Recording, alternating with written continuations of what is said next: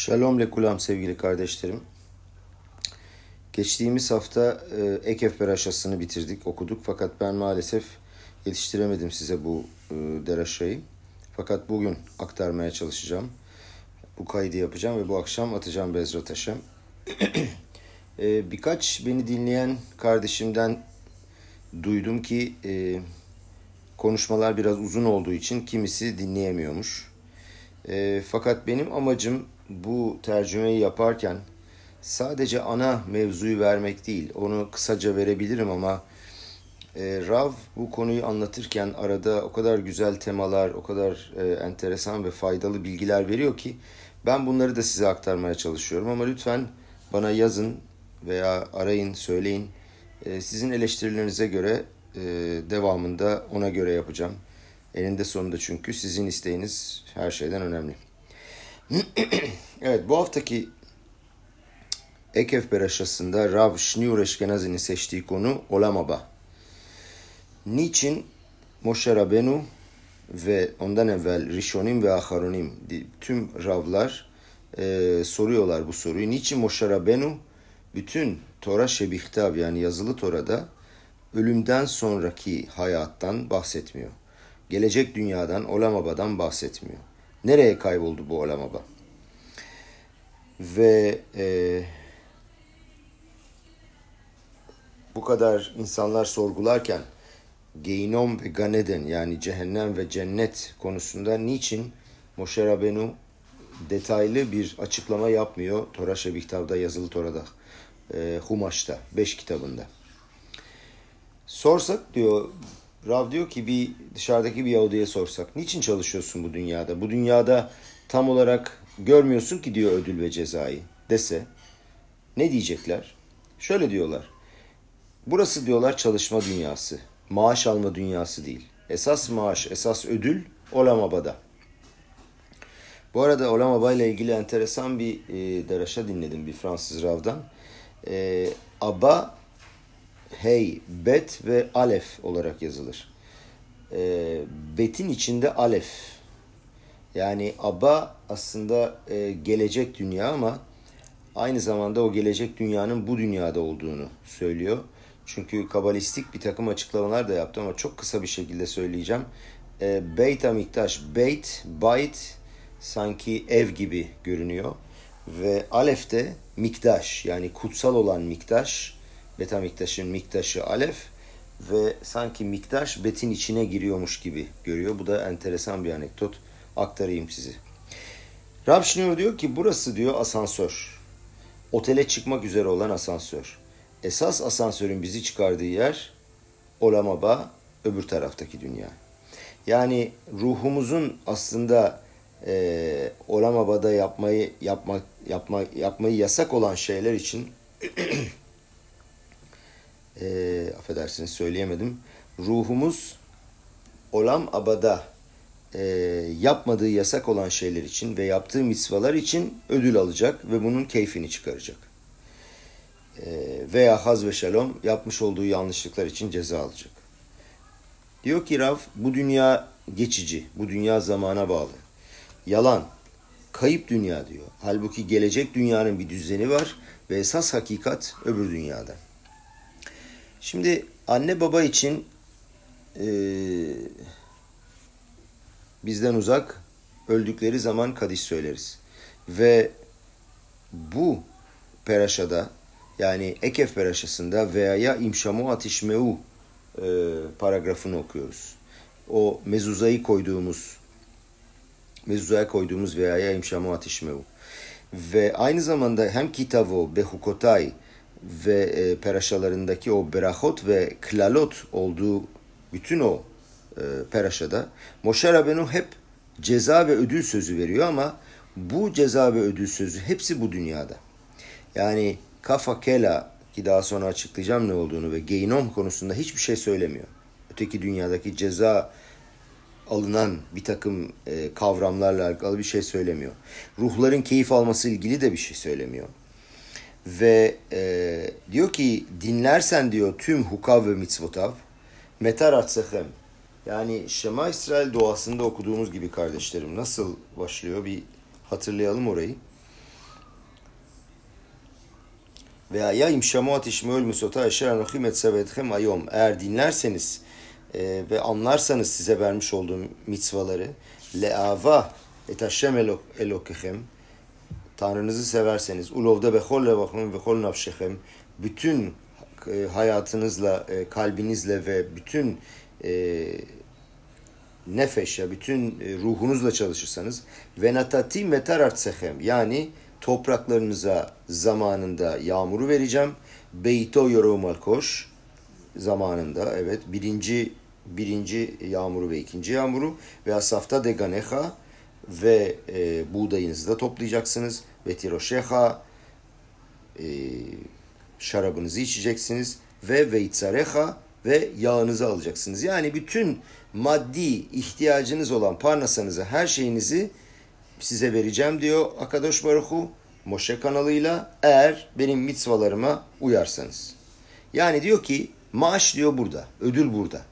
Fakat haz ve şalom eğer işameru lachem pen yivte eğer e, dikkat etmezseniz ve kalbinizin yolunda giderseniz ve sartem ve avatem elohim acherim başka tanrılara e, dua ederseniz ve onlara tapmaya başlarsanız ve onlara eğilirseniz ve işte havitem laim ve hara o zaman af Hashem yani Tanrı'nın kızgınlığı üstümüzde olacak ve e, Hashem Bahem ve size karşı olacak ve atsaret aşamayim ve yağmurlar duracak ve lo matar ve e, yağmur olmayacak topraklarınızda ve adama lot titenet yevula ve ürününü vermeyecek toprak. Vavaten mera meal arsetova. Yani bütün bu güzel ülkeden, güzel topraklardan maalesef ayrılacaksınız ve gideceksiniz. Şimdi burada yani bunu da size vermek istedim kardeşlerim. Çünkü Şema İsrail'i her zaman okuyoruz. Ama Şema duasında, Kriyat Şema duasında ne kadar anlamlı okursak, okuduğumuzu ne kadar iyi anlarsak o kadar hem bize faydası var hem de bu işten çok daha keyif alırız hem de Akadosh Baruhu tefillalarımızı çok daha istekle ve e, yakın bir şekilde kabul eder diye düşünüyorum. Dolayısıyla bu küçük paragrafı da size açıklamak istedim. Tabi e, Rav Schnur bunu verirken hiç açıklamadan takır takır geçiyor ama ben e, tercümesiyle açıklamayı uygun gördüm. Ve e, burada da yine diyor ki e, o müthiş deneyimler yani olamabada gelecek dünyada olabilecek olan ruhani deneyimler burada kesinlikle söylenmiyor. Yani bu şuna benziyor. Diyor ki Rav eğer diyor patron seninle bir iş sözleşmesi yapıyorsa ki ve diyelim ki e, şunu söylüyor. Diyor ki yol parası vereceğim sana öğle yemeği vereceğim. E maaş nerede? SSK nerede? Muhtasar nerede? Emeklilik, tazminat nerede? Bunlardan hiç bahsetmiyorsun. Sadece bana yol parası ve öğle yemeği. Sanki diyor ki ya bu dünyada da sanki sadece böyle küçük şeylerden bahsediyorsun. Nerede gerçek ödül? Şimdi e, bütün sıkıntı aslında içinde yaşadığımız bu dünyanın küçük şeylerinden bahsediyorsun ama gerçek ödülün nerede olduğunu bulmak istiyorum. Ee, bunun hem negatif hem de pozitif ödülü ve cezanın gücü hakkında e, iki tane örnek veriyor Rav.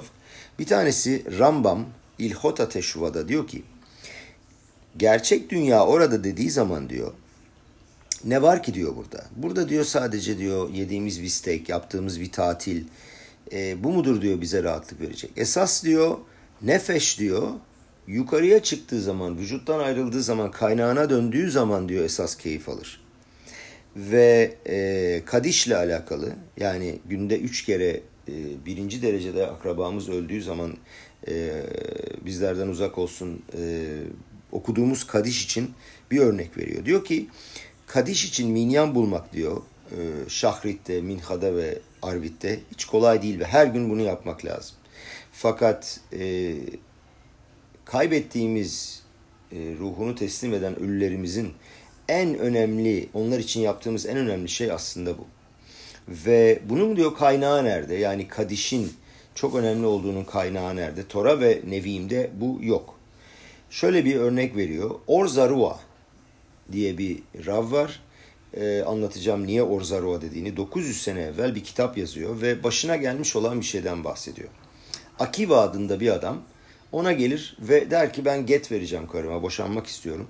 Ama nasıl ismimin yazacağını bilmiyorum. Akiba'nın sonunda alef mi olacak, hey mi olacak bilmiyorum. Ve nasıl yapalım diyor. Orzaroa diyor ki ben de bilmiyorum. Ve dua ediyor arkadaş Baruch'uya ki ona bunu göstersin. Gece rüyaya giriyor, rüyasına giriyor ve Orzaruala tzadik ulişrelev simha cümlesini görüyor rüyasında. Ve bu cümlenin sofetevot yani kelimelerin sonundaki harfleri topladığınız vakit e, akiva çıkıyor. Ayn, kuf, yud, bet, hey ve ha diyor tamam o zaman. Akiva hey ile yazılır diyor. Ve e, kitabına da ismi Orzarua ismini veriyor. Şimdi Orzarua la tzadik ulişelev simha cümlesi çok meşhur bir cümle.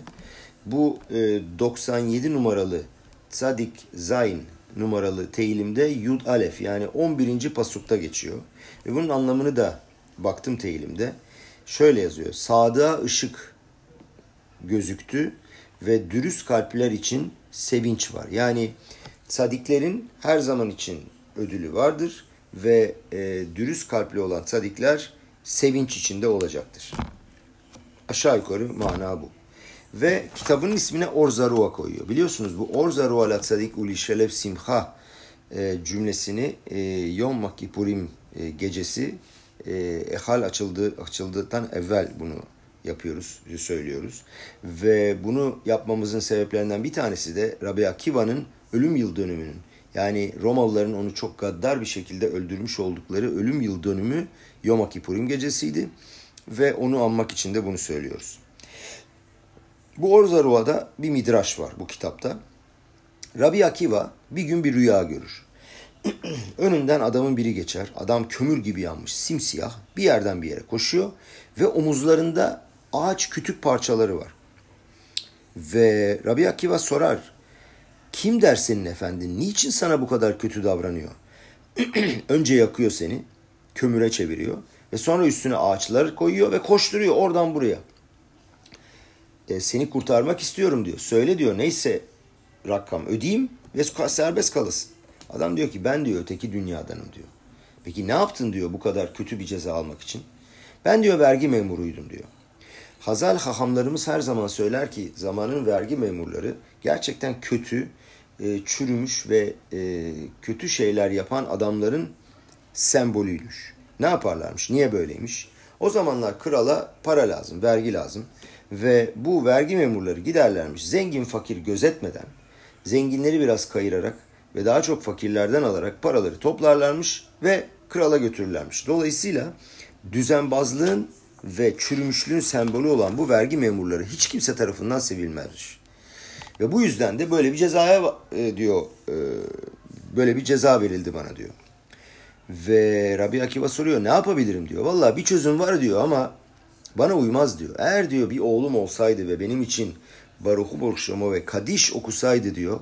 Biraz diyor cezam hafiflerdi.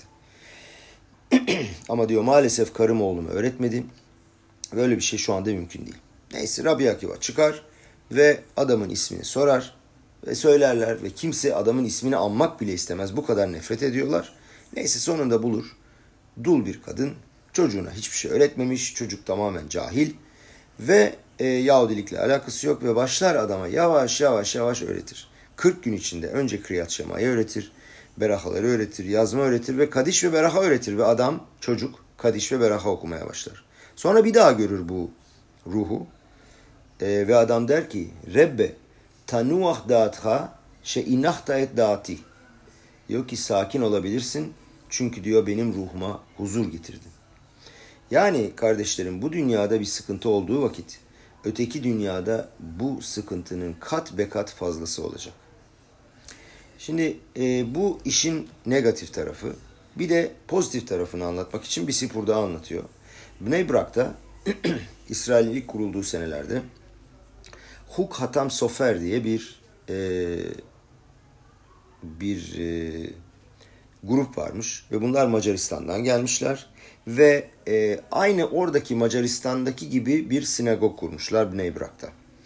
Tabi bütün fakir insanlar, ihtiyar insanlar ve zavallı Yahudiler olduğu için, eşlerini kaybetmiş olduğu insanlar olduğu için bu arkadaşlar bu e, kalda hayatlarını tekrar inşa etmek isterlermiş. Ve e, Akive Steinberg diye bir adam bir gün kala gelir. tam Pesah olmadan evvel Eref Pesah ve Rabbi'ye sorar. Der ki Rabbi der e, titriyorum ve ağlıyorum. Bayram öncesi bu doğru değil ama bir rüya gördüm. Lütfen diyor bu rüyayı bana yorumla. Ne gördün anlat diyor. 33 sene evvel diyor şu anın son senesi 1945-45 yıllarından bahsediyor sanıyorum. Serbest kalmadan önceki son Pesah diyor. Adara'yı Ariye adında bir avrehle beraber oturuyoruz diyor. Ariye bana soruyor diyor ki nereden diyor e, Pesah'ta diyor şey bulacağız matsa bulacağız diyor. Benim muhakkak diyor matsa bulmam lazım. Akiva diyor ki ya diyor sen diyor bizi bıçaklatmak öldürtmek mi istiyorsun? Nereden bulacağız diyor bu kampın içinde matsa. Ve e, Nisan ayının başında bir çıkmışlar bakmışlar ki bir e, buğday deposu Ruslar Rusların bombalamaları sonucu bir buğday deposu e, yıkılıyor ve içindeki bütün buğdaylar dışarıya fırlıyor. Ve adam hatırlıyor Ariye'nin sözlerini. Alıyor buğdayların tanelerini ve ceplerine dolduruyor. Daha sonra gidiyor diyor ki Ariye diyor buğdayımız var. Tam 5 Nisan'da şeye girmeden Pesah'tan evvel e, kimse kimseye çaktırmadan bir gün şeyden geç geliyorlar çalışma kampından. Gecikiyorlar ve iki tane büyük kaya alıyorlar. Eziyorlar taneleri ve unları oluyor. Daha sonra da Pesah gelmeden bir fırın gibi bir şey buluyorlar. Yine kayaları pişiriyorlar. Bir şekilde pişirip matza elde ediyorlar. Ve e, tam dönerken, içeri girerken matza parçaları gömleğinin içinde Yimah Şemo bir tane Nazi subayı görüyor. Akiva'yı ve diyor ki e, ne var diyor içinde. Çıkarıyor matsaları. Bütün matsaları parçalıyor. Adamı bir güzel dövüyor. Adam perişan bir şekilde kampa geliyor. Hiçbir şey kalmadı maalesef. Fakat sonra birden yatağa yatarken bir bakıyor ki pantolonun içinde bir parça matsa kalmış. Ariye diyor ki tamam diyor bir kazayit matsamız var. Lela Seder, Seder gecesi. Ari diyor ki bu matsayı diyor bana vermen lazım bu kazayit matsayı.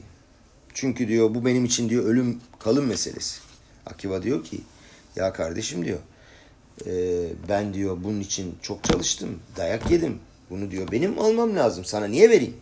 Bak diyor istersen diyor gel İsahar Zevun'un anlaşması yapalım sana. Matsayı bana ver diyor. Ben de diyor mitzvanın ücretini, Olamaba'daki ücretini sana vereceğim diyor. Öteki dünyada bunun ücreti senin olsun diyor. Çok uğraştın ve bunun ödülü büyük olacak diyor. Tamam diyor anlaştık. Ve adam matsa yiyor. O da mitzvanın ödülünü aldı diye seviniyor. 33 sene sonra diyor. Dün gece diyor bu adam rüyama girdi ve dedi ki Akiva 33 senedir diyor yukarıda dönüp duruyorum. Bu mitzvanın ödülüne çok ihtiyacım var.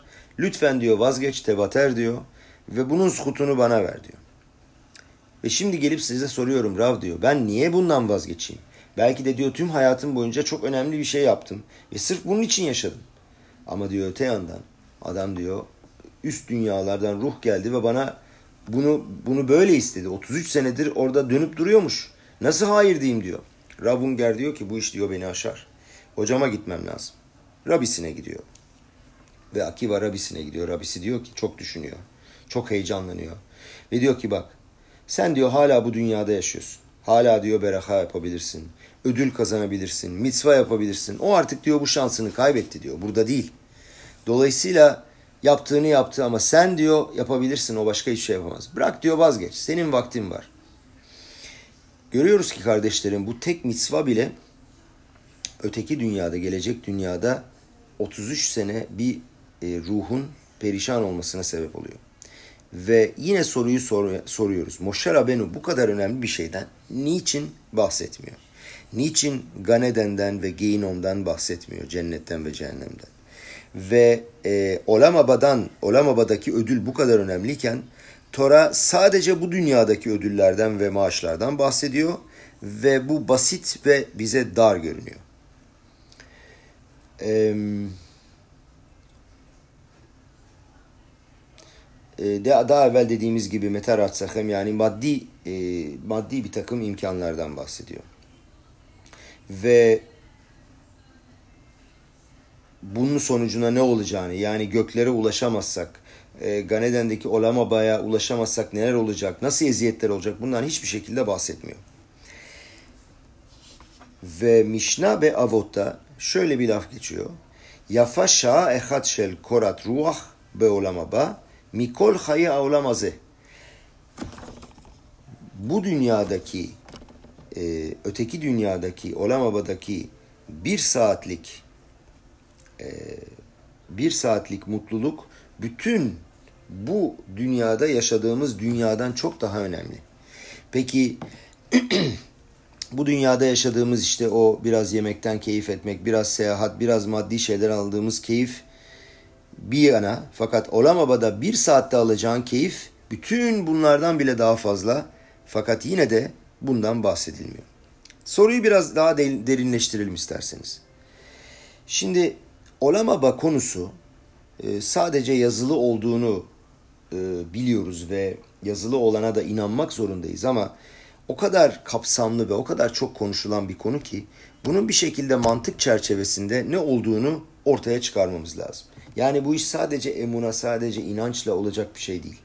Yani tamam inanacağız ama e, Maşiyah'a inanıyoruz emuna içinde. Fakat Olamabayı gerçekten anlamak lazım ve mantık çerçevesine oturtmak lazım. Ve eğer Tora'da yazmasa bile nereden doğdu ve kim söyledi bunun biraz kaynaklarına inelim. Tora'da remazin var, bir takım ipuçları var ama açıkça belirtilmiyor. Ve çok enteresan, bunu ilk söyleyen kişi bir kadın, Avigail. Bunun hikayesi de şöyle, David Amelech e, gençken e, Shaul Amelech'ten kaçar. Ve Shaul Amelech, kral olan Shaul Amelech onu öldürmek ister ve onu sürekli takip eder. Çünkü oğlu Yonatan'ın başa geçmesini ister. Ya Yonatan olacaktır ya David. Ve son senelerini tam da hep David'i takip etmek ve öldürmek isteyerek geçirir. Ve e, David Amelech'in yemeği yok ve sürekli kaçıyor. Bir grup genç toplanırlar, toplanırlar ve ormanda yaşayan ormanda yaşamaya başlarlar ve e, bir adamın, zengin bir adamın evine giderler. Adamın adı Navala Karmeli. Ona sorarlar yardıma ihtiyacı var mı diye, orada çalışıp birkaç kuruş para kazanabilir miyiz diye. Adam der tamam çalışın. Bir ay sonunda, ay sonu gelir, maaş zamanı. E, bu arada Karmeli, e, Navala Karmeli baktım. Naval e, haydut gibi yani söylediklerini yerine getirmeyen adam gibi. Ve Naval der ki adama gidin buradan der. Ben size hiçbir şey söz vermedim. Fakat bunu söylerken bilmiyordu ki der, der Rav. Gençlerle oyun oynanmaz. Gençlerin sabrı var, beyni var ve korkmazlar. Ve ne yapmaya başlamışlar David Amelech ve arkadaşları? Tüm oradaki işi yakmaya başlamışlar. Madem ki ödemedin bunun cezasını çekeceksin. Fakat karısı Abigail, o akıllı kadın, David Amelech'e çıkar ve der ki e, Olamaba'nın var olduğuna dair ve bu konuşmuş oldukları Olamaba'nın yani gelecek dünyanın bundan sonra Olamaba diyeceğim çünkü çok daha uygun var olduğuna dair ilk kaynaktır. Bu pasu e, mezar taşlarının üstüne yazarız. Ve hayta nefeş adoni surura bet surura haim et Hashem elokecha ve et nefeş oyvecha yekalenna betoch kafakela. Tiye nişmatot surura bet surur ahayim. Yani tav, nun, tzadik, bet ve hey harflerini mezar taşlarına yazarız. O da buradan çıkıyor. Tiye nişmato tsrura betsror. Ne demek? E, may her soul be rest in peace, be bound in the bundle of living. Yani ruhu yaşayanların demetine bağlansın. Yani Olamaba'daki yaşayanların muhakkak ki. Yani diyor ki Abigail David Amelech'e diyor ki bak David Amelech kızıyorsun diyor. Ama diyor bil ki diyor bu dünya geçici.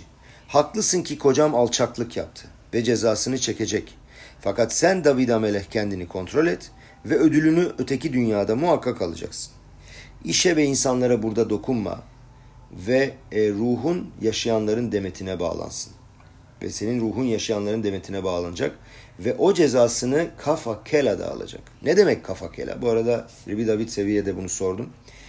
Ona da buradan teşekkür ediyorum. Ve şöyle açıkladı. Diyor ki günahkar kişinin nefeşi, ruhu tikun, geinom ve gilgul öncesi yani cehennem ve düzeltme ve tekrar reenkarnasyon öncesi dünyanın bir ucundan diğerine savrulması ve maalesef bu geinomdan çok daha büyük bir çaba bu kafakela.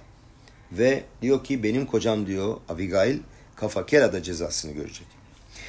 e, ruhu bedeninden ayrıldıktan sonra. Ve Yahudi tarihinde ilk olarak nefeş, ruah olduğu vücuttan ayrı olarak bu Abigail'in sözleriyle ortaya çıkıyor. Ve buradan görüyoruz ki iç bataryamız var kardeşlerim. Ruhani bir bataryamız var ve bu kalır ve var olmaya devam eder ve daha sonra gökyüzünde yargılanır. Bu dünyada değil. Navi bir hikaye daha anlatıyor. Devamında Shaul, Kral Shaul bu dünyadaki son günlerine ulaşır. Ve Peliştimlerle savaşta çok e, kayıplar görür, zayıflar ve tekrar tekrar hatalar zincirine devam ederek savaşı kaybetmek üzere ne yapacağını bilemez. Kaçsın mı, kalsın mı? Bu ikilem arasındayken Allah'a aykırı bir eylem yapar ve e, Balat of Be Endo e, denilen Endov Balat'ına gider e, anladığım kadarıyla bu kadın e, ruhlarla ilişki kuran bir kadın ve der ki Şmuel'in ruhunu indir ve ona bağlan. İlk defa ölmüş birine bağlanma konseptini de Navi'nin bu hikayesinde görüyoruz. ve kadın indirir ruhunu Şmuel'in ve e, Şmuel'in ruhu olduğunu nereden biliyor? Şaul sorar. Nasıl görünüyor, görünüyor der Şmuel. Kadın der ki Thalet'ten oluşan bir paltoyla telet renginden yani mavi renkten oluşan bir palto giyer diyor. Bir cübbe giyiyordu. Ve e, bu cübbeyi de Şmuel peygamberlik vizyon görüp anlatırken giyermiş. Ve bunu sadece Şaul biliyormuş. Ve bu cübbeyle giyildiğini sadece Şaul biliyormuş. Ve Şaul duyunca ki kadın bununla gördüğünü anlar gerçekten Şmuel olduğunu. Ve Şmuel der ki Mahar ata ubaneha ini. Yarın sen ve oğlun benle beraber olacaksınız. Ve ertesi gün gerçekten e, Kral Şaul ve Yonatan ölürler. Ve e, burada Navi'nin bahsettiğini görüyoruz ki vücudun ötesinde bir içsel batarya var ve bu içsel batarya dediğimiz ruh ölmüyor. Bedenin ölümü ruhu etkilemiyor ve ruh yukarı çıkıp orada yargılanıyor.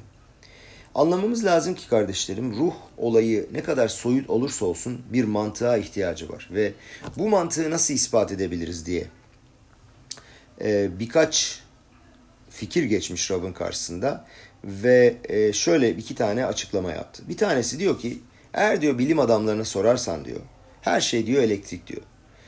Tüm aldatmacaları diyor beyin üretiyor ve beyin haricinde hiçbir şey yok. Dolayısıyla beyin öldüğünde her şey bitiyor onlara göre. Fakat bunu daha iyi ortaya çıkaran iki tane ifade var. Diyor ki bir kişiyle ya bir insanla çok ileri seviyede e, bu yapay zeka dedikleri android arasında ne fark var? Kişi diyor e, hisseder, telefon da hisseder. Kişi ağlar, telefon da ağlar. Kişi güler, telefon da ağlar. Telefon da güler ama arada bir fark var. O fark ise ben gerçekliği. Adamda ben diye bir gerçeklik var. Adam öylesine gülmez. İçinde öyle bir şekil gerçek bir varlık vardır ki sabah kalkar hayatı yaşamak için açlık duyar. Ee, yaralanan, kırılan, sevinen, üzülen, ağlayan, kıskanan, mutlu olan bir içsel bir gücü vardır. Ki bunlar Android'de yok kardeşlerim yapay zekada. Telefon mış gibi hissediyormuş gibi yapabilir. Gerçekten hisseden bir varlık ama yok kişiyi yaşar hale getiren, dönüştüren şey ise kalktığımızda sabah bizi aç hissettiren, yorgun hissettiren, maalesef bazen hüsrana uğramış hissettiren fakat daha sonra kalkmak istediğimiz o ruh. İşte bu telefonda yok. O elektrikli bir şeye o bensel öz var olma hissini vermek mümkün değil. His duygu yaşatmasını sağlamak mümkün değil. İkincisi de e, psikofiziksel e, dünyada buna rastlıyor. Şöyle diyor. Nefes diyor o gizli olan bir dünyadır ki onun miktarını belirlemek ve ölçmek mümkün değil. Bunu bir tek ben biliyorum. Örnek de şu. Diyor ki vücudumuzun dıştan görünen kısmını e, başkalarının kontrolünde olan kısmını görmek mümkün. Fakat bu kamu malıdır diyor vücudumuz. Ne demek istiyor? Yani bana ait olmasına rağmen vücut eğer e, doğru makineler varsa MR makineleri gibi, röntgen makineleri gibi ve gerekli alet edevatın varsa sen de benim bildiğim her şeyi bilebilirsin. Hatta daha çoğunu bilebilirsin. Doktorlar mesela esas şeyi biliyorlar. Aslında diyor vücutta ölçülmeyecek olan hiçbir sır yok. Fakat kişide kendine ait koskocaman bir dünya var. Hatıraları, duyguları, karakter özellikleri, hisleri bunları diyor hiçbir makine algılayamaz. Doktor gelip diyebilir ki doktora gelip dersin ki karnım ağrıyor. Çok karnım ağrıyor. Doktor neden ağrıdığını görebilir ama bu ağrıyı göremez. Ağrının şiddetini de göremez. Sadece kendin bilir hissedebilirsin. Mesela e, başka sen dersin ki ağrım var. Öbürü der ki hayal görüyor. Ya ağrım var. Ben mi biliyorum sen mi biliyorsun? Ama o bunu göremez. O hissi duyan işte ruh. O hissi duyan nefes. Beden ile ruhu ayırmak gerektiğinde hisseden, faaliyet gösteren, coşan, kızan, yaşayan ve reşut aprat hakikaten kişisel olan senden başkası bunu bilemez. Hazal hahamlarımız şöyle geliyor. Diyor ki nefes yukarıdan gelir. Akadosh Baruhu yarattı onu diyor. Açıkça belirtilmiş. Vayitser Hashem Elokim et adam affar mina adama. Akadosh Baruhu adamı yerden gelen toprakla, tozla üretti. Daha sonra ne diyor? Vayipah beapav nişmat hayim. Yani burnunun içinden nişmat hayim, hayat ruhu, hayat rüzgarı üfledi diyor. Dolayısıyla görüyoruz ki buradan da yaratılış esnasında da vücut ve ruh iki ayrı bölüm olarak yaratılmış. Başlangıçta bir kukla yaratmış topraktan ve daha sonra onun içine yaşam gücünü üflemiş. Shlomo Melek diyor ki eğer madem ki diyor iki parça olarak, iki bölüm olarak yaratıldı, yine iki parça olarak bu dünyadan ayrılması lazım. Vücut geldiği yere toprağa, ruh da geldiği yere gökyüzüne Akadosh Baruhu'nun yanına gitmesi lazım. Ve o tanrısal olan ruh, o hiçbir doktorun ölçemediği ruh yukarı döner. Hazal der ki, yukarı dönen ruh nerede ödülünü alıp yargılayacak? Bu dünyada diyor e, ruha bir ödül verebilir misiniz? Ruha bir cip mi vereceksiniz? Ruha seyahat mi vereceksiniz? O diyor cezasını da yukarıda alır, ödülünü de yukarıda alır. Ve bu onun dünyası diyor. Shlomo diyor ki mantık şu aslında. Eğer nefes varsa e, ona konuşan yere ait olduğu yere iade etmek lazım. Yani onun anlayacağı yere iade etmek lazım. Orada ancak görebilir. Olamaba nefeşe yani ruha uygun ödül ve ceza verebilmek için var. Shlomo Melech aynı zamanda Kohelet'te şöyle der. Vayashov afar el aretz keşaya yani e, ölen vücut toprağa dönüyor, gelmiş olduğu toprağa dönüyor ve ruah taşuf el elokim aşer netana ve ruah yani nefes ruh Tanrı bize bunu veren Tanrı'ya geri döner. Ee, nefes yukarıdan geliyor kardeşlerim. Bu dünyaya ait değil, doğaya ait değil ve varoluşu da doğaüstü. Düşünce dünyası fizik olarak bu dünyaya ait değil.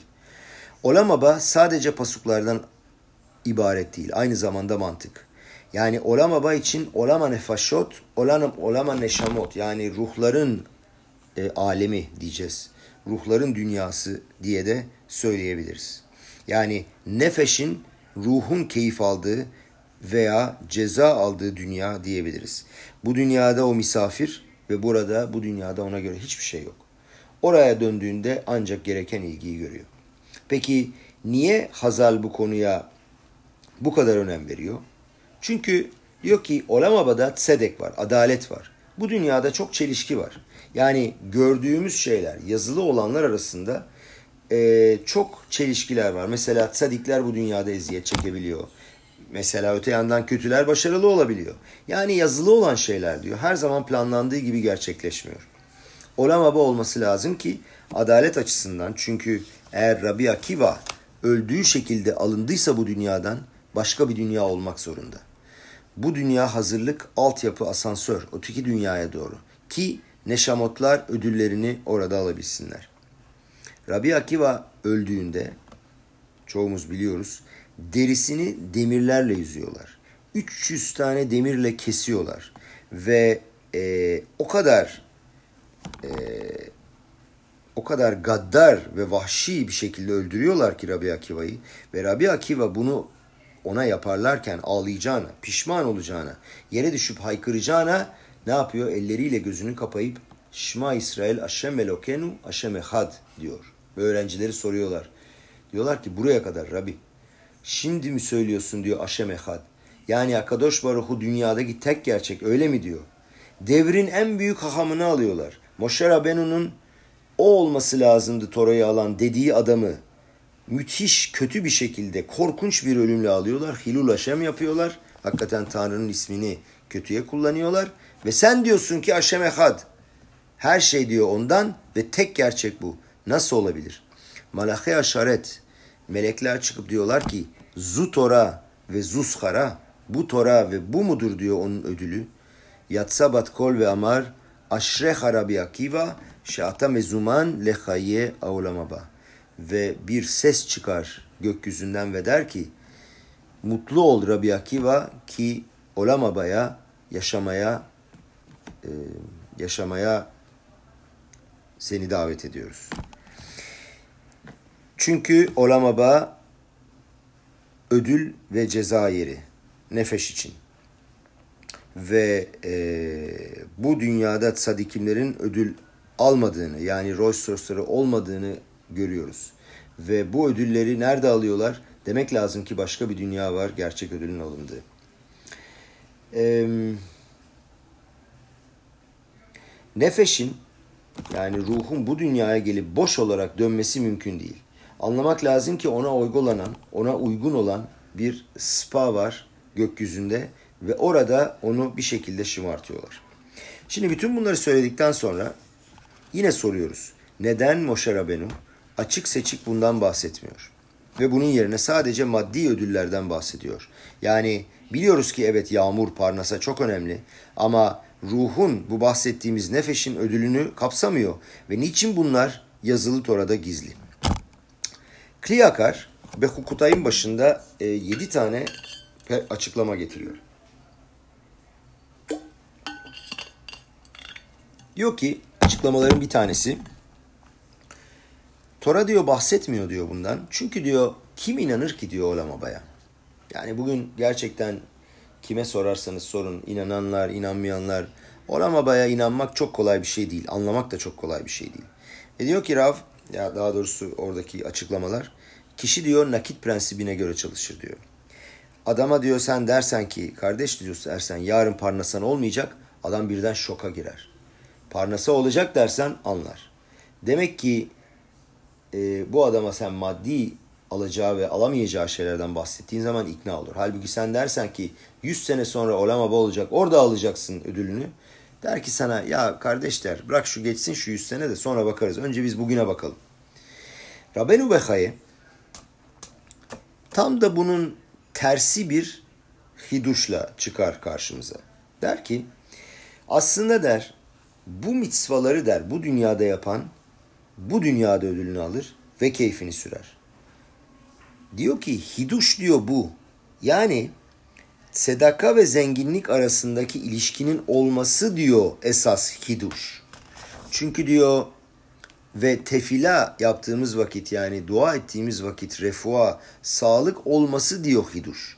Çünkü diyor e, bu Tora bununla ilgili konuştuğu vakit e, bununla ilgili konuşuyor. Çünkü yaptığın mitzvanın esas ödülünü diyor sen yukarıda alacaksın. Bu zaten diyor anlaşılıyor. Ama e, seni yukarıda beklemelerine rağmen yine de tefilanın ve sedakanın ödülünü burada bu dünyada görmen esas hiduş. Rambam İlhot Şuba'da bunu uzun uzun anlatıyor kardeşlerim. Tora Olamaba'dan bahsetmiyor çünkü bu dünya ile ilgili de bir şey konuşmuyor. Tora diyor ödül ve maaş sözü vermez. Kral diyor karar aldığı zaman ödül sözü vermez. Ben senin der efendinim. Senin nasibin, ödülün, imtiyazın zaten bana çalışmak. Bu der senin en büyük imtiyazın. Mitzvalın ödülü mitzva. En büyük ödülün krala bağlı olmak. Tora olamaba sözü vermediği gibi olam azze sözü de vermiyor, ödül sözü de vermiyor. Peki ne demek istiyor? Şunu demek istiyor. Kuşkuları ortadan kaldırmak istiyor. Mitzvadan diyor korkma, çekinme. Mitzva yapmaktan hiçbir şey diyor kaybetmezsin. Ödül sözü yok ama Yahudi olmaktan kaybetmezsin. Çünkü Yahudi olmanın bir bedeli var. Bir takım bir sürü kayıpları var. Nedir kayıpları? Sabah kalkıyorsun bir buçuk saat e, bir kota şahardan sonra Betkenese'de gidip şahrit söylüyorsun. Minha esnasında işini bırakıp minha yapıyorsun. Sonra arbit yapıyorsun. Derslere geliyorsun. Şabatta çalışmayı durduruyorsun. Anne babaya hürmet ediyorsun. Bütün bunlar aslında vakit kaybı gibi görünüyor. Ama Tora diyor ki merak etme diyor. Kaybetmeyeceksin diyor. Ben sana diyor gezilerini vereceğim. Ben sana kahvaltını vereceğim. Ben sana iş yerini bulacağım.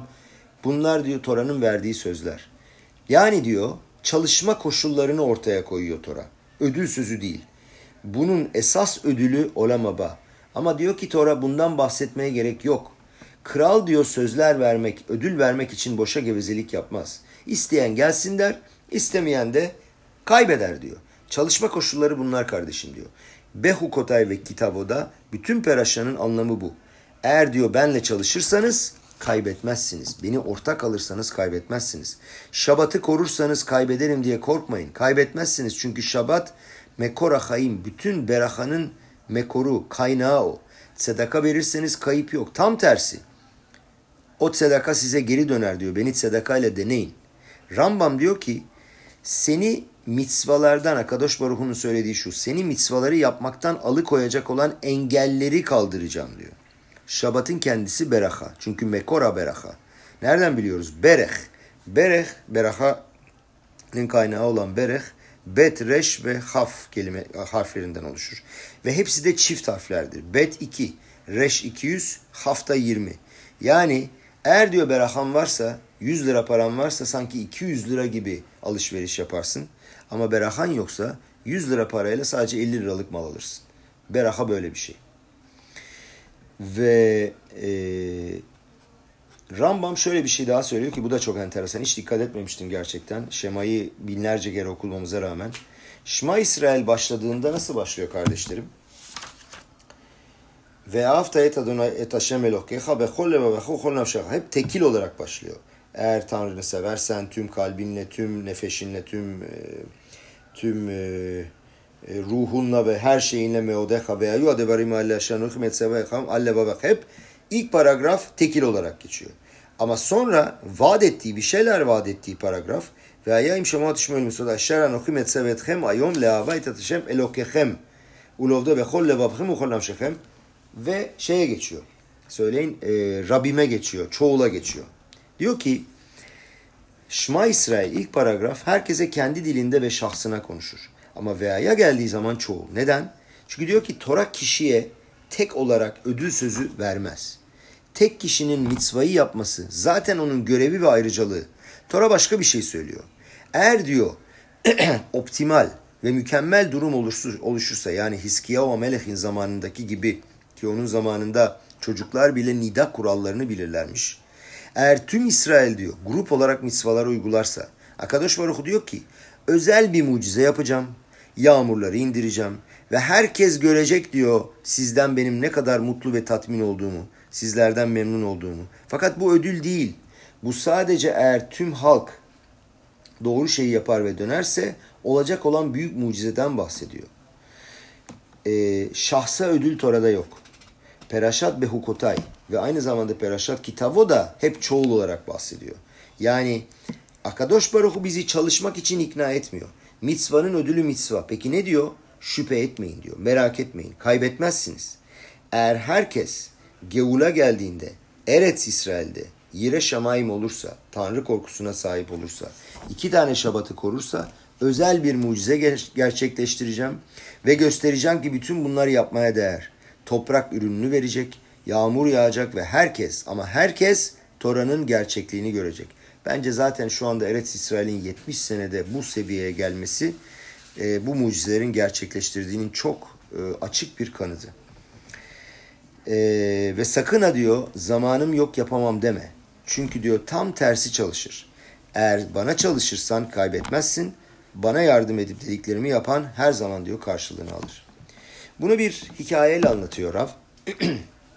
Alembi'de adamın biri gömlek satmaya başlar ve bir dükkan alır. Ve her ay maserini verir. Yüzde on payını verir. Ay sonu hiçbir hesap yapmadan evvel gider maserini verir Rav'a. Ve adamın berakası olur. yandaki dükkanları alır. Daha sonra ona mal getiren kamyonu satın alır. Daha sonra ithalat yapan şirketi alır. Ve adam gittikçe zenginleşir. Ve her ay mahseri artmaya başlar. 1000 2000 şekerlerden 10 bin dolar 50 bin dolarlara gelir artık. Gider benzin istasyonları alır. Medya şirketleri alır. Makine imalatı yapan şirketler alır. Adam ikon olur. Ve daha sonra mali müşaviri der ki efendi der bu masraflar milyonlar olmaya başladı. Nereye gidiyor der bu paralar. Ve o zamanlar e, vergi danışmanları olduğu gibi muaser danışmanları var azaltmak için. Ve zaman geçer işte onu koyarlar bunu koyarlar bir takım katakullilerle maserleri azaltmaya başlar. Zaman geçer ve hatalar başlar. Ve adam düşmeye başlar ve para kaybetmeye başlar ve gider anlar neden olduğunu. Ve Rab'a sorar. Nasıl çalışır der bu sistem. Rab der ki bak şöyle çok basit der.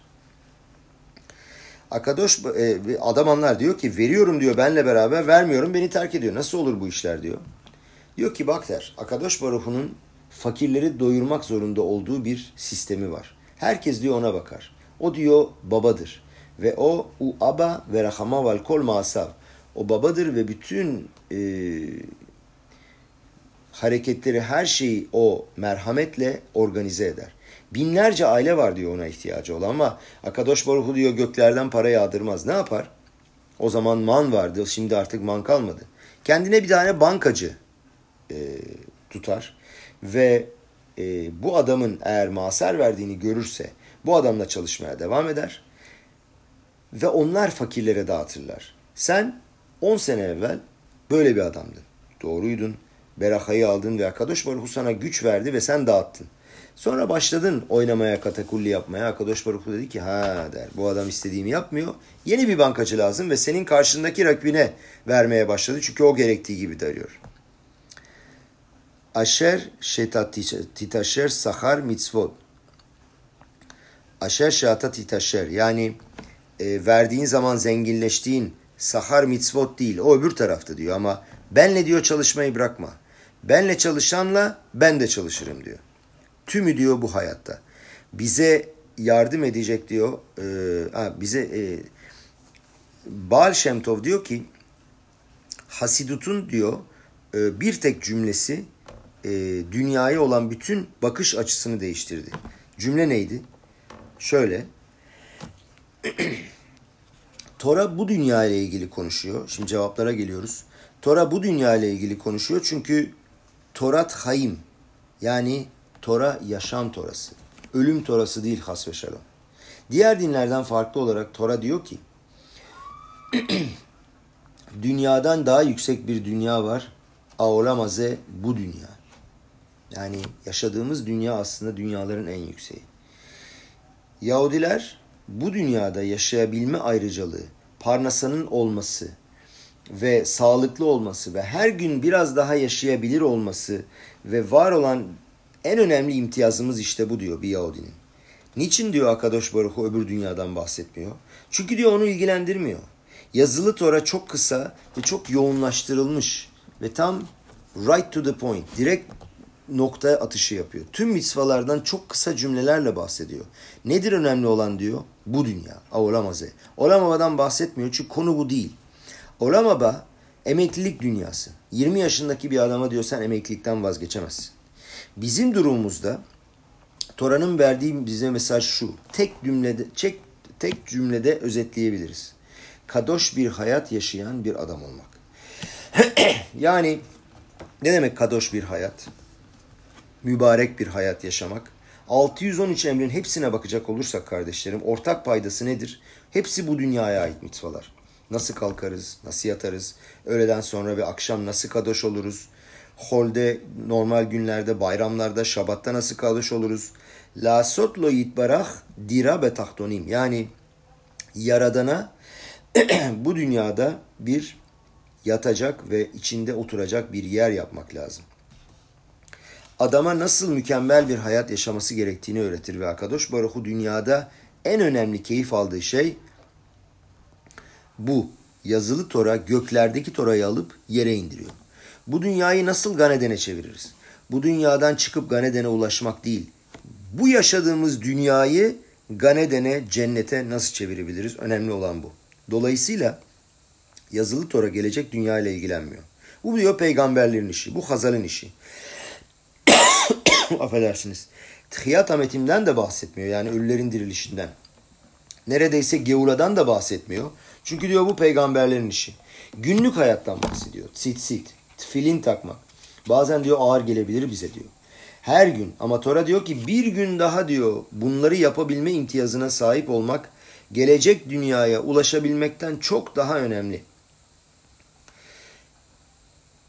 Eğer diyor e, ha e, bir küçük bir anekdot anlatıyor. Kendisi diyor ki ben diyor moralim iyi olduğu zaman diyor e, Kıfar Habat'a yani e, Habat köyüne hep yürürmüş evden gidermiş. Bir gün birini rastlamış e, bu işlerle çok ilgilenmeyen.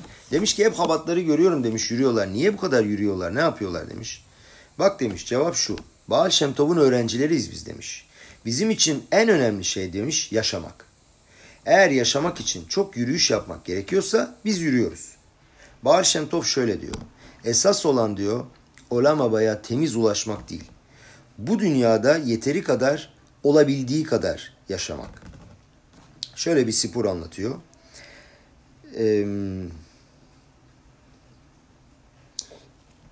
Torah ve mitzvotu e, Torah ve mitzvotla e, ilgilenmeyen eski bir yeşiva öğrencisi yani yoldan inen e, bir yeşiva öğrencisi Hasidik, e, Hasidimlerle ilgili bir hikayeler yazarmış. O zamanlar e, Mitnagdim ve Hasidim yani Aşrep toplumun öğrencileriyle zannediyorum e, Gaon Mivilna'nın öğrencileri Mitnaged olarak onlar yani karşı olarak e, olan kişiler arasında bir mücadele vardı, bir çekişme vardı. Ve e, bu adam bu çekişmelerle ilgili Yidişçe bir takım hikayeler anlatmış. Ve hikayelerden bir tanesi şu. Mitnagedlerden bir tanesi bir gün e, neymiş? Limnov Rav Mendele Mirivnov bu müthiş mucizeler e, gerçekleştiren Rav'ın köyüne bir tane Mitnaget gelmiş. Ve demiş ki sizin demiş Rav'ınızı slihot yaparken dinlemek istiyorum demiş. Ne zaman gelir diye sormuş. Adamlar demişler ki e, bizim Rabbimiz e, saat 5'te sabaha karşı yapılan selihota gelmez. Peki nerededir bilmiyoruz. Belki de göklere çıkıyor demiş selihot söylemeye. Kala demiş gelmez.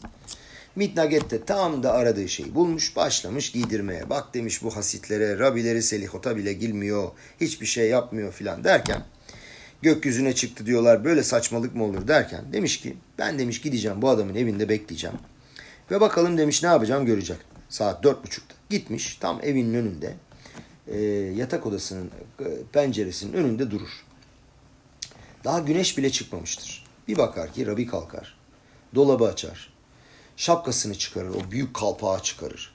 O müthiş paltosunu giyer. O zengin ve kalın paltosunu. Dolaptan balta çıkarır ve ip çıkarır. Adam hayretler içerisindedir. Nereye gider diye bakar. Adam ormana girer. Ve birkaç ağaçtan dallar keser, iple bağlar, omuzuna koyar ve ta ormanın bir kenarında kocası ölmüş, dul, ihtiyar bir kadının evine gider. Ve bağırır der. Lea, ben Vasili, Goy Vasili, evini ısıtmaya geldim der. Kadıncağız zavallı yatağında yatıyordur ve ayağa bile kalkamaz. Der ki Vasili nasıl ödeyeceğim ben sana paranı? Paran yok. Gerek yok der. Vasili Goytov iyi bir goydur der. Ben arada bir ara hatırlarsan verirsin. Sobaya odunları atar, evi ısıtır, suyu ısıtır ki kadın kalkınca bir çay içebilsin, sıcak bir şey içebilsin. Sütünü getirir ve sonra eve döner sekizde kala gider tifilaya. ve sonra bu mitnagede sorarlar öğrenciler. Ne yaptın der, baktın Rav der e, Slihotta göklere mi çıkıyor? Der ki göklere çıkmıyor. Göklerin çok daha üstüne çıkıyor der. Tora kardeşlerim Olam Baba ile ilgili konuşuyor konuşmuyor çünkü ondan daha yüksek bir dünya olduğunu konuşuyor çünkü ondan daha yüksek bir dünya olduğunu söylememek için. O da bu dünya. Yani onlara göre bu dünya Oramava'dan çok daha yüksek. Oramava emeklilik. 20 yaşında bir delikanlı emekli olmak istemez, çalışmak ister. Bu dünya çalışma dünyası. Yahudinin sabah uyanıp ona zor gelmesine rağmen beraha söylemesi, tefile yapması, gözlerini koruması, bir sürü saçma sapan şeye bakmaması, Yetser arasına hakim olması ve gününü bir şekilde geçirmesi, daha sonra minha ve arvid duasını yapması, ay sonu sedakasını vermesi ve şabat çalışmasını durdurması en yüksek dünyadır kardeşlerim. Akadosh Baruhu tüm dünyaları bütün Atsilut, e, Briya, bütün bu yüksek dünyaları sırf bir Yahudi bunları gerçekleştirebilsin diye yarattı. Ve bu onun için en büyük keyif. Gaon Vilna dünyayı terk etmeden evvel ağlamaya başlamış. Ve sormuşlar niye ağlıyorsun diye. Neden korkuyorsun demişler. Göklerdeki mişpattan mı, göklerdeki e, yargıdan mı korkuyorsun? Eğer sen Ganeden'e ulaşamayacaksan kim ulaşacak diye sorarlar Gaon Vilna'ya. O da çıkarır tsitsitini der ki buna ağlıyorum der. Yukarıda bu tsitsit olmayacak. İşte hasidik düşünce bu kardeşlerim. Ne kadar zorluk çekersen çek. Bu dünyada, gelecek dünyadaki, e, bu dünyada yapacağın şeylere gelecek dünyada sahip olmayacaksın. E, orada pensiya, orası emeklilik zamanı. Ama orada çalışamıyorsun ve herhangi bir mitzva elde edemiyorsun. İşte bu yüzden Moshe Rabenu sadece bu dünya ile ilgili konuşur. Çünkü esas olan, esas gündem olan, yapılacak olan şeyler hedef işte bu dünyadaki bir Yahudi'ye verilebilecek en güzel beraha, parnasa, sağlık ve tefilin takıp mitzva yapabileceğin bir günün daha olsun demek. Rebbe şöyle bir çok güzel bir laf söylüyor. Olamaba ze tanuga neşamot, olamaze tanuga bore. Yani gelecek dünya neşamaların keyif aldığı yer. Halbuki bu dünya Bore'nin yani Yaradan'ın keyif aldığı yer. Çünkü adam yukarıda, Neşama yukarıda keyif alır fakat Kadosh Baruhu burada keyif alır. Neden? Çünkü Akadosh Baruhu'nun en keyif aldığı şey daha önce de söylemiştik. Bir Yahudinin tüm engeller ve sınavlara karşı kendisini kadosh yaptığı, beraha yaptığı, mübarek yaptığı bir gün daha yaşayabilmesi. Shlomo Amelech şöyle bir soru sorar. Der ki, Amarti ehkema ve irrehoka mimeni. Yahudilikte der her şeyi anladım. İki şey hariç. Tuma ve tara. Ee, yani mekruh olmak, enkonada olmak ve saf olmak. Bunu diyor anlayamıyorum diyor ben. Nedir bu tuma denilen virüs? İnsanın üzerine gelen bir rüzgar mı? Bir tür virüs mü? Pandemi mi? MR'da mikroskopta bunu görmek mümkün mü diyor. Zorluk şöyle. Tuma'ya baktığın zaman diyor onu karakteri edecek bir şey tanımlayacak bir şey bulmak çok zor. Koronayı diyor bile anlıyorsun. Biçimi belli. İşte keter, taç şeklinde mikroskopla görebiliyorsun ama Tuma'yı anlamıyorum. Ölülerin mi diyor, yaşayanların mı? Biliyoruz ki en ağır e, tuma ölününki. Ceset, ölü, hayvan. En e, büyük tuma ve mekruhluk, en konalı olan bu ölüm. Ve öte dünyadan e, öte yandan dünyaya çocuk getiren bir kadın o da tmea. Ne tuması olabilir diyor dünyaya çocuk getirmenin. Ne bağlantı olabilir diyor doğuran ile ölü arasında. Ve aynı zamanda balkeri yani sperma taşıyan, spermasını boşa atan erkekte de tuma var. Halbuki erkek enizde sonunda o spermasıyla bir hayat getiriyor. Veya e, doğuran kadını söyledik. Bir de nida yani periyodu olan bir kadın. O da tame. O da mekruh. Peki ne yaptı zavallı bu kadın? Ayda bir e, tema olabilmek, e, tame olabilmek için. Kuzari şöyle bir açıklama getiriyor buna. Diyor ki tüm tumalarda ortak bir şey var diyor. Yaşamdan uzaklaşmak. Burası çok önemli. Her defasında ruhsal çöküntü yaşayan, yaşama hissi eksilen, depresyona giren, hayat değeri eksik olan, azalan tame olur. Tabii ki ölüm hayatın en ters şeyi. Doğurana ne oluyor? 9 ay yükseliyor. 9 ay içinde bir hayat yaşıyor ve onunla beraber yukarı çıkıyor. Ama hayat üretiyor, hayat yaratıyor. Ama doğum zamanı ne oluyor? Çocuk çıkıyor ve içindeki o hayat eksik kalıyor. 9 ay Akadosh Baruhu ile ortaksın ama çocuk çıktıktan sonra sanki bir boşalma hissediyorsun. Seviyenden aşağı düşüyorsun. İşte Tuma bu. Tuma her seferinde yaşama isteği hissinden uzaklaştığın anda gelir insana. Niçin? Nida da öyle bir şey. Sperm de öyle bir şey. Çünkü e, kişi o üstündeki erkek e, hayat e, hayatın sembolü olan o spermayı kaybettiği zaman ondaki o hayattan uzaklaşmış oluyor. Nida da böyle. Ay boyunca yaşama bir şey getirme şansı var. Fakat o boşalma ile periyoduyla o hayatı, o hayat şansını e, kaybediyor. Hayat kaybı olan her durum diyor Tora için en kötü durum. Akadosh Baruch için en önemli şey yaşam. En kötü şey de yaşamak için bir anı bile kaybetmek. Torat İsrail, Torat Ahayim. Hayat Torası. Yahudi gibi ölmeyi değil, Yahudi gibi yaşamayı öğretiyor. Ve e, ölüm zamanı ve levaya zamanı değil diyor e, Rabbi'yi arama zamanı. Sadece diyor yaşam sevinci olduğu zaman güzel şeyler için Rabbi'yi çağırın diyor. En önemli olan yaşam, sağlık ve uzamış arehut yamim uzun günler ve tüm hepsi Akadosh Baruhu'ya gerektiği gibi hürmet edebilmek için emunayla. Akadosh Baruhu bize güç versin. Bütün bunların değerini anlayalım ve biat ama şeyhe bir an evvel görelim. Amen ve hen yeratson.